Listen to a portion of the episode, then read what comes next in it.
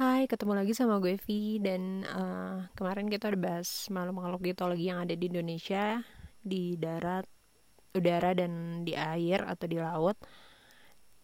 Nah, sekarang masuk ke makhluk-makhluk mitologi yang ada di seluruh dunia. Jadi gue gak bisa mengkategorikan dari negara-negara mana, karena uh, terlalu banyak gitu.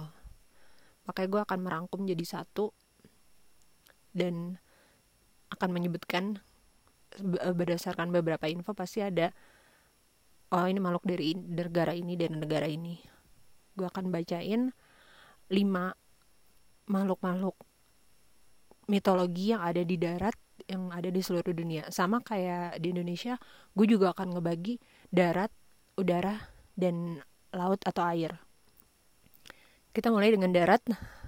Yang pertama ada werewolves. Tahu dong werewolves, pasti semua orang sangat familiar dengan makhluk ini. Werewolves pada dasarnya adalah seorang manusia yang memiliki kemampuan untuk berubah wujud ke bentuk hewan, terutama ke bentuk serigala.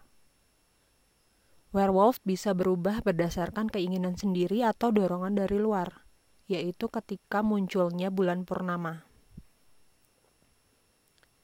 Orang dapat menjadi werewolves akibat gigitan dari werewolf lain atau turunan dari lahir atau anak dari werewolves.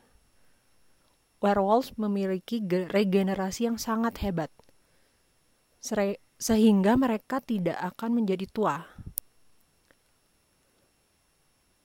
Tapi ini tidak membuat mereka abadi. Menusuk jantung atau otaknya dapat membunuh mereka.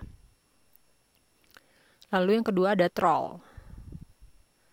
Troll berasal dari legenda Skandinavia yang menyebutkan bahwa troll adalah roh yang hidup dalam goa di pegunungan. Saat malam tiba, mereka akan keluar untuk menculik wanita dan anak-anak. Ada dua macam troll, giant troll yang berukuran raksasa dan dwarf troll yang berukuran kecil.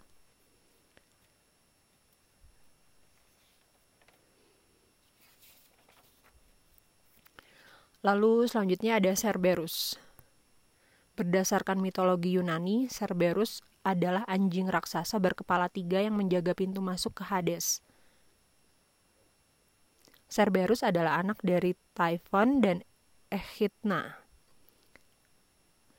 Dalam legenda Yunani disebutkan bahwa Orpheus, Aeneas, dan Odysseus mampu melewati Cerberus dan masuk ke dunia bawah atau Hades. Lalu ada Echidna. Echidna adalah makhluk dari mitologi Yunani. Sering digambarkan sebagai perempuan setengah ular yang tinggal di dalam gua. Bersama suaminya Typhon, Echidna melahirkan berbagai jenis makhluk mengerikan yang muncul dalam mitologi Yunani. Karena itu Echidna mendapat sebutan Mother of All Monsters. Echidna dan Typhon pernah berperang melawan dewa-dewa Olympus namun kalah. Typhon kemudian disegel di bawah gunung Etna, sementara Echidna dan anak-anaknya dibiarkan lepas untuk menjadi tantangan bagi para pahlawan Yunani berikutnya.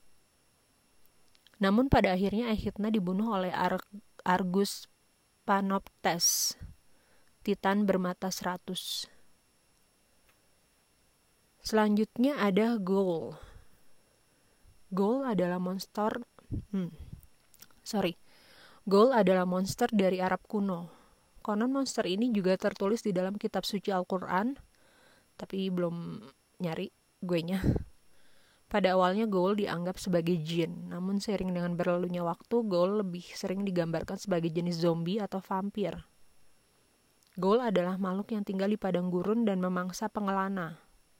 Selain itu, Ghoul juga sering merusak makan dan memangsa mayat.